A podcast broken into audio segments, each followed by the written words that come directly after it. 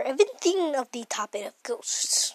and people say that they aren't real, but when you think about what the definition of a ghost, it starts to seem real. First off, let me explain what a ghost is. A ghost is someone who's dead coming back alive. Now, let me explain this in the term that I see it. A ghost is someone who is dead coming from heaven or heck to back to the earth. Now, I see this is reasonably possible because they were spirits. If this is reasonably possible, because when you think about it, no one remembers when they're reincarnated. And I think your spirit, when you're reincarnated, is coming down inside of another body part. You just don't remember it because it's spirit. So what if ghost is basically a reincarnation, but it just didn't go well, so you're stuck on the planet?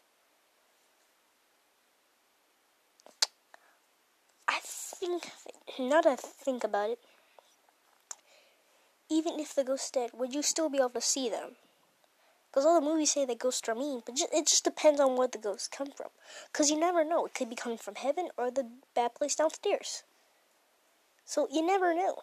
Some people, if if you find a ghost, and horror movies, they just be scared, but they don't have it like a chance to like check if the ghost is nice or not. Like, cause you don't know if that thing could be coming from heaven or the bad place downstairs. So, horror movies be tripping. They they be tripping too much.